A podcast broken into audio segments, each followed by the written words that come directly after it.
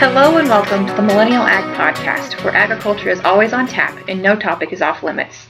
Thanks for joining us today. Your co-hosts Valian Likely and Catherine Lotsbeach. Welcome to this week's episode where we're going to dive into part two of our discussion on agricultural civil war. I am Valian Likely and I'm the beef girl on this, the Millennial Ag podcast. We are excited to dive into week two. Uh, we feel like we had a great week one and got some great feedback go ahead and email us or rate us on your favorite platform as well. We want to hear from you, our listeners. We did have a great week. This is Catherine. I am the dairy girl part of this duo, and we're excited for um, our next episode, which is part two of Agriculture Civil War. We are going to dive into a little bit about um, the conflicts within individual industries. Catherine, did you want to expand a little bit on what we're going to discuss? So last week we talked about the Civil War within agriculture um, as as a whole within the different sectors of agriculture, meaning, um, you know, beef and dairy guys don't get along, crop and livestock guys don't get along, um, that sort of situation. This week, we're focusing on the civil war between individual production practices in agriculture, and what what our focus here is today is to take a look at how um, different segments of the industry produce agricultural products differently and um, maybe don't get along with each other as well as, as one would hope, even though we're all producing food. So think about um, conventional production practices versus organic production practices. Think of big versus small operations. Think of um, natural versus conventional again. Um, even east versus west, you know, there's a lot of a lot of differences between how people farm on the east side of the Mississippi versus the western part of the United States. And we're excited to dive into this episode because our families have over the years diversified. I'd say in the last, for me, last three, four, five years. Um, and how how this discussion has kind of stemmed and some of our passion behind each of that um, I'll dive into my family. I grew up, I'm a fifth generational farmer and rancher. My grandfather was purebred Herefords. Um, my parents started breed, breeding black bulls and went went from seed stock to um, commercial cow calf and supplied the majority of our beef to the conventional chain and so forth and continued to grow the herd that way um, and are continuing to grow that herd. That herd still sound and still conventional. And then we've diversified a little bit and gone with the country natural beef and desert mountain beef, which are both uh, GAP certified through Whole Foods and provide the consumer with a variety of different options, whether it's GAP 3 or 4 and then grass finished, and then some crossbred with some Akaushi, which is the black wagyu, and if you're not familiar with the black wagyu, um, it's a Japanese breed of cattle. So if you ever hear me talk about our squishies, that's what we're talking about. So that's kind of how we've diversified, still have conventional, but are still also provide um, natural and grass finished as well. So Val, the natural question here is, um, why did your family decide to do that? Was conventional not working? Was it was it a financial situation? Did they want to expand? How come your family decided to do that? Yeah, so after um, my brother and I kind of graduated from high school, uh, my parents really started looking at what it might look like for him and I to get back to the farm and ranch. And and while neither one of us had committed or wanted to, they had they saw the passion in us, but they also saw that maybe the con- just having this one herd wasn't sustainable for both of our families if we both ended up back there. And so as part of the succession planning, dad started dad and mom started to e- experiment, so to say, with these opportunities when they had a little time, the kids weren't home yet.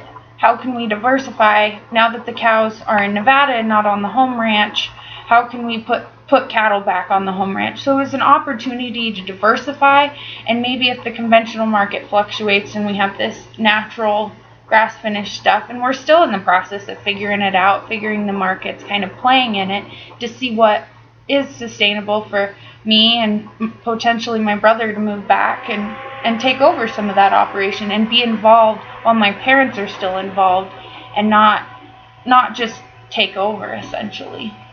So it sounds like there was a couple different um, um, goals in, in starting to diversify. One of one of them was to continue your family's legacy of, of agriculture and ranching. Mm-hmm. Um, and I mean, in order to be able to do that, you have to have a profitable business. Mm-hmm. And I think it's if you've been in agriculture, you're familiar with ag at all. Um, we're all very familiar with the breathtaking volatility that can that can come upon us in this industry, just like that, when the markets fluctuate the way that they do. And so, um, I mean, diversifying for you guys was a way to to help um, to help stabilize your business. Is that yeah? to say? It's, yes, absolutely, and it and it gave us the opportunity to to grow our cow herd in Nevada too at the same time and see how they can overlap a little bit and then also you know be separate entities if we need them to be as well. So yes, very very good observation and question. So, so have you had any pushback um, within the beef industry, within your own community, of of diversifying like that? Maybe let's just say purely based on how the beef would be labeled at the end of the at the end of the supply chain.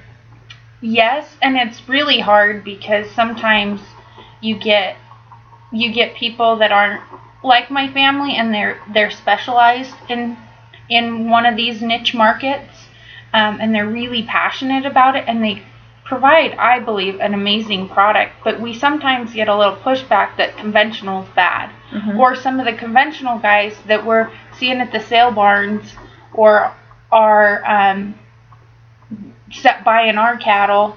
Um, don't understand the natural side of things and so there's a there's a big disconnect between the two sometimes while there that that the disconnect too is that they don't understand the overlap that really comes. And Catherine, a lot of what I see too is if the um, my natural product, because we don't use growth hormones, we don't use antibiotics, but when they get sick, we want we treat them because we want to take care of that animal. Well, it throws them out of that natural program, mm-hmm.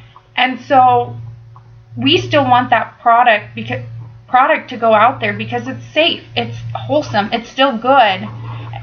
And I'll eat it. That's what we end up eating. But then that goes into the conventional thing and you don't get the premium on it, but you still are able to sell that animal for for a dollar value.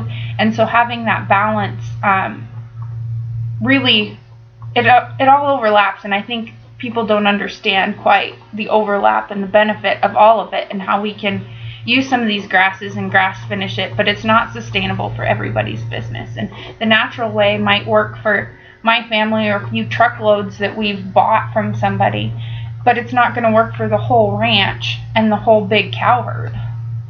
Right, and I think that's another that's another interesting point that we should talk about is that um, you know in our society here in in the United States um, we are we're a first world country we have the affluence um, to be able to to pick and choose between the kinds of foods that we want to eat. It's not a question of if we get to eat; it's a question of how we want to eat. Um, and and I think your family has taken advantage of providing for that demand. You you know beef is in demand and and now there's there's different types of beef just like across all of agriculture but you know you could get organic beef you have you know a school lunch program that just wants a conventional conventional um, good value beef on a in, in a in a large quantity.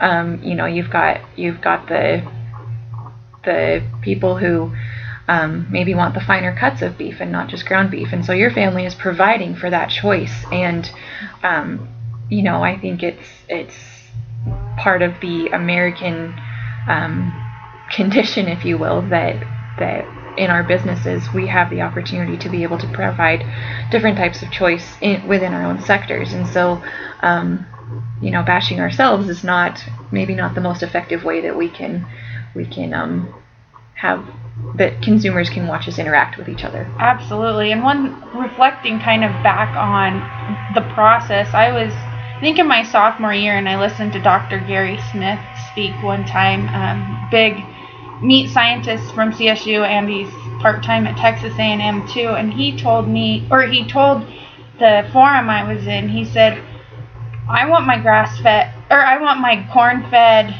beef, and that's what I want." He goes, "But if the consumer wants the grass fed, organic, give it to them." Right. Why are we questioning him? And that really opened my eye. This big meat scientist was like, quit questioning what the con- quit questioning what the consumer wants and give it to them. Provide them the product they want.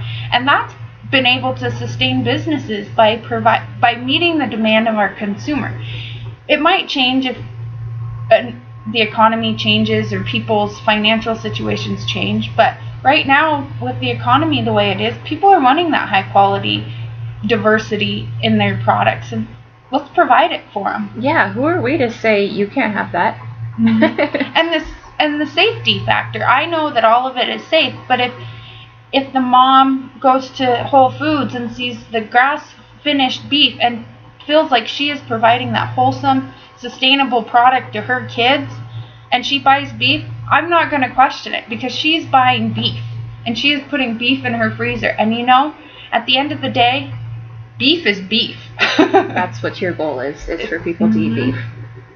So and I'm I can go off and off and off on all this because it's it's one of my passions. But Catherine, you you also have some experience in this niche marketing or growing and small versus big and east versus west and even um, natural and non-GMO as well. So do you want to explain a little bit about that? Yeah, I was thinking about the words that we use to describe the, the tension in our industries, and I'm looking back on my family's business history and thinking, man, we've hit nearly about all of them.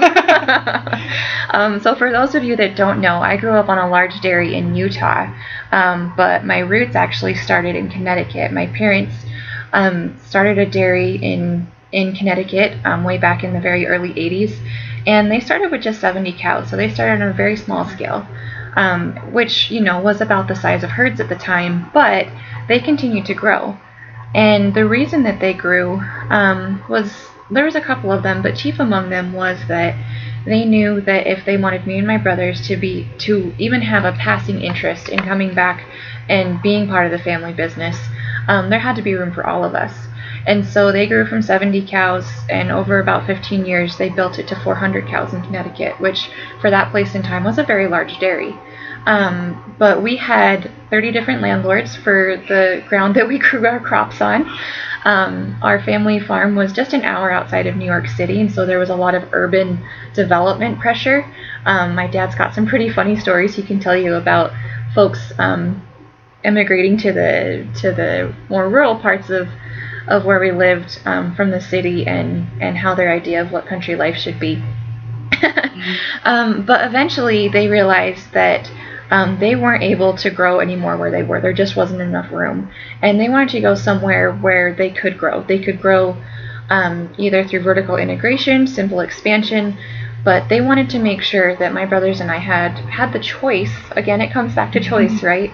To be able to come back to the farm if we wanted, and so um, we moved to Delta, Utah, which is sort of an odd place for a whole bunch of um, East Coast people to end up. But it was a very welcoming rural community, and they they were recruiting um, large dairies because of the economic benefits that they added to communities. And so we took our 400 cows to Utah, and we expanded again. Um, and for most of my growing up years, we milked between 1,200 and 2,000 cows and um, that was certainly enough to keep us busy. um, but my parents also got out of the crop business and wanted to focus just on milking cows um, because they th- they knew that that was where their passion and their skill set lay, and that's what they wanted to be the best at. And so um, we grew again, and my brothers and I grew up working on the dairy. Um, you know, we're familiar with all the ins and outs of it. And then my oldest brother went off to college, and um, the workforce left. the workforce did leave. Yep, yep. but um, as we got used to that change, my parents got to thinking, "Holy smokes, 1,500 cows maybe isn't enough work to keep all of us um, busy when Greg does come home." So they bought another dairy right next to us. The opportunity came, and and we expanded again. We doubled our herd size just about overnight, and we were milking 3,000 cows, and that provided um, enough of a line of income for my brother to be able to come home, um, start a family, and be in business with my parents. And over the last couple years, we've continued to do that. Now we milk about 5,000 cows. Um, so my family has has um, diversified by expansion. We've made ourselves big um, to be able to support more families. And it's not just my family that our dairy supports, it's, um, you know, the 80 or 90 other employees' families that we have as well. So, really, you know, sort of a large impact there. But um, we were talking earlier about the ups and downs in the, in the markets. And um, it's especially true in the in the dairy market. Um, milk just goes up and down. It goes up and down seasonally. Um, it goes up and down, you know, at the at the drop of of any mention of trade wars, anything like that. And um, historically, milk prices are are pretty low lately. They have been rising a little bit, but um, so that volatility is very very dangerous, obviously. And I told you earlier that my parents had decided to get out of cropping and just focus on dairying. And um, that helped them to grow and enabled them to build the business to what it is today. But we realized that that volatility was a huge risk for the number of families that we have involved. And so we made the decision to um, stop shipping to our dairy cooperative and to start shipping directly to a yogurt company, to Dannon. And that has allowed for an incredible amount of growth for us. That's actually the reason that we milk 5,000 cows today, is because that demand from Dannon is there. And um, we dive a little bit deeper into this. Dannon is, um, they're master marketers, right? They have, you know, how many different yogurt lines and and they have stuff for kids and they have stuff for adults and they have really really sweet stuff and they have stuff that doesn't have any flavoring um, well they were responding to to market demand a few years ago and they decided that their their producer um, families um, would shift to a non-gmo um, operation and um, that has caused a lot of consternation in the dairy industry because um, gmos are something you know gmo fed uh, cows or GMO feeds, I suppose, are are part of the production model that have allowed dairies to get as large as they have, and they they allow for maximum feed efficiency in cows and things like that. I can get all into the production practices. I had to stay on track here. So anyway, Dannon asked us to to become a non-GMO dairy, and um, they are our milk market, and so we said yes because that's that's where our milk goes and we could see the the consumer um, requests for for those different um, products. When your family tr- made that transition, did you? What were the reaction from the cooperative, from your conventional friends, from the people that you would typically ship to? Yeah, so I mean, first off, leaving the cooperative fold was, um, it was it, it didn't go over well. I guess is the best way to put that. Um, you know, we were we were seen as leaving the fold, and um, I mean, the two questions we got the most was, "How do you think you're going to survive?" and um, "Why are you why are you pitting yourself against the rest of us like this?" And that was, I mean, those were hard things for us to hear because my parents made this decision um, with both me and my brothers in the room, um, and we made this decision to to um, stabilize our business so that that volatility would be ironed out a little bit more. And then, I mean, when we when we got the announcement that we'd be switching to non-GMO, it was a little bit of a startle startlement for us. Um, you know, it it meant a radical um, change in the way that we source our feed and even in the way that our rations are produced and everything like that. But um, there was a lot of animosity from from our friends in the industry saying you know the science behind GMOs. You know that it doesn't harm anybody, it doesn't hurt the earth, it doesn't hurt the animals. You know all of this. It's not any better, any worse for you. And we do know that. But this is what our customer, Dannon, has asked us for. And they are asking for what their customers, you know, moms in the grocery store, college students, whoever, people who eat the yogurt have asked them for.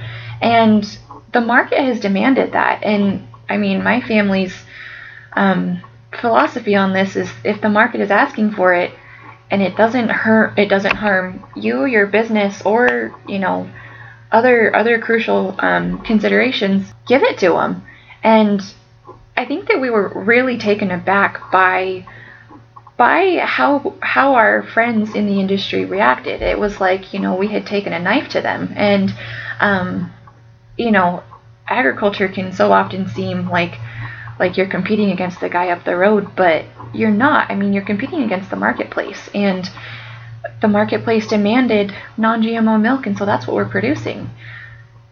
Yeah, no, it's it's so interesting to hear the big transition. We've just our family just speckles in it a little bit essentially. Um, but to make that big switch and be be labeled and judged for for that switch. But how do you see this going forward? Um, being being from both sides of the situation, how do we bridge that gap? Because like the beef market, there's a lot more overlap, but the dairy industry, it appears to me that they're very segregated. Essentially, you're you're either conventional, you're organic, you're grass fed, or you're non GMO. There's no there's not a whole lot of overlap.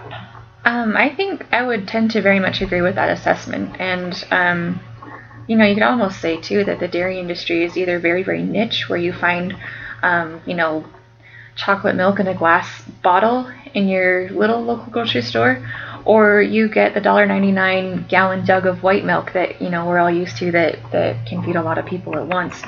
Um, and I mean, both of them are needed. Um, both of them are obviously wanted because they exist there in the marketplace.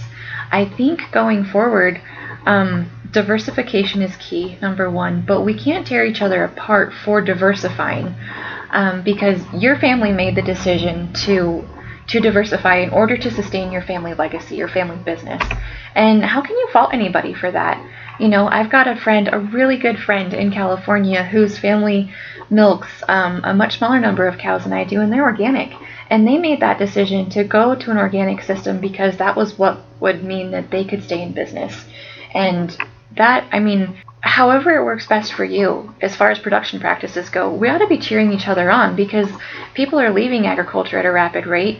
Um, we all know that there's not very many of us involved in the first place, and you know it's just the same thing of tearing each other apart from within. It it doesn't do us any good. There's room for everybody at the table, um, like we were talking about before in this society that we have.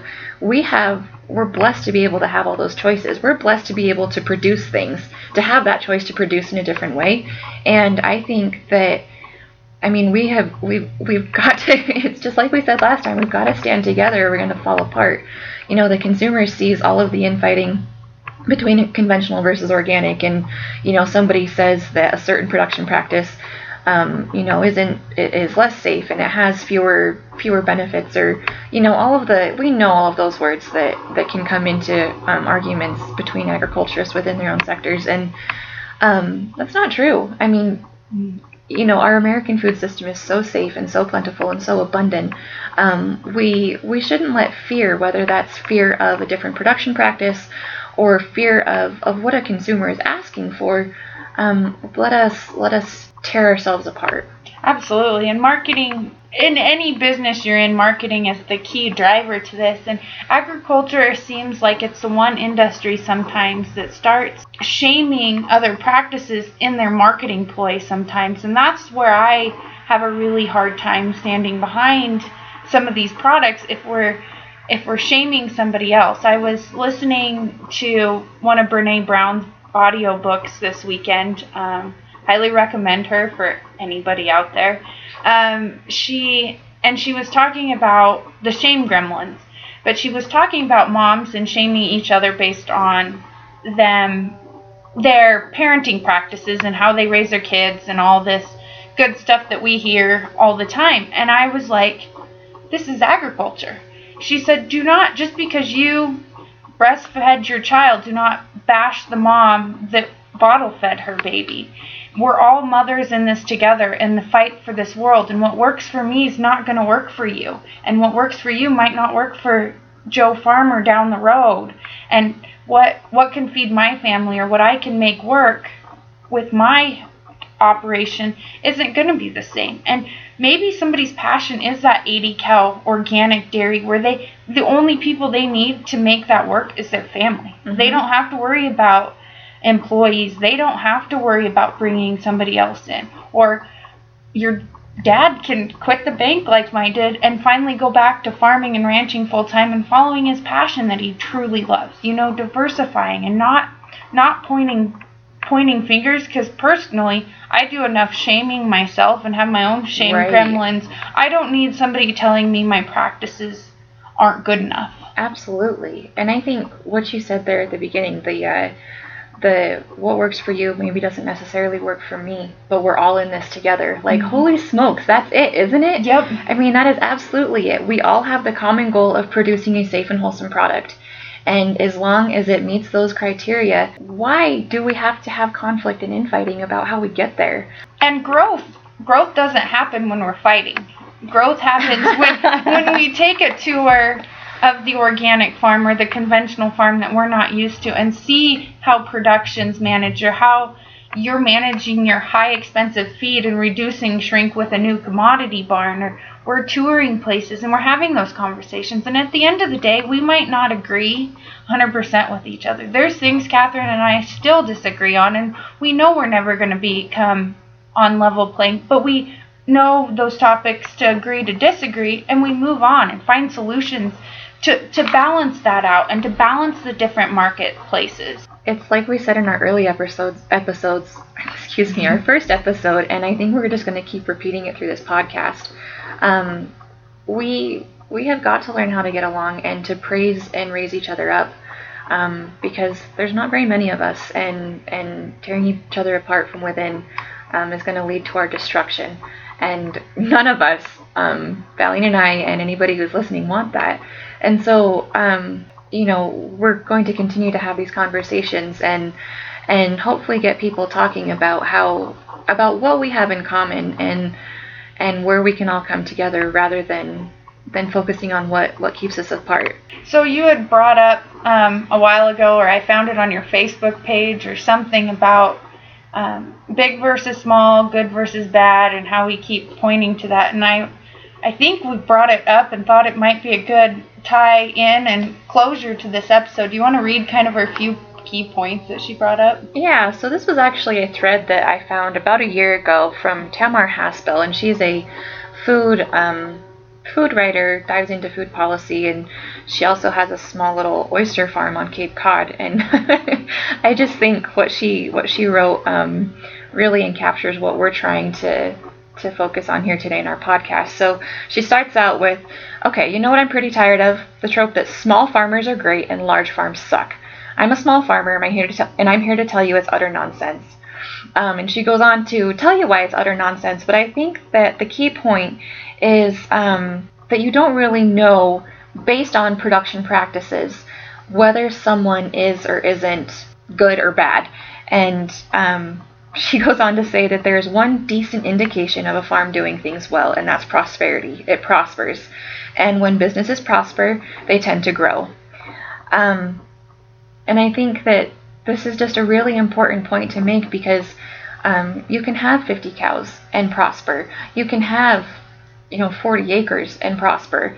Um, it's just what you do with those things that that make the difference. You can have 10,000 cows milking and It not work. it not work. yep, we've heard those stories. And so, um, you know, successful farmers have the ability to be able to try things because they've been profitable. They can take those risks and chances and diversify and innovate.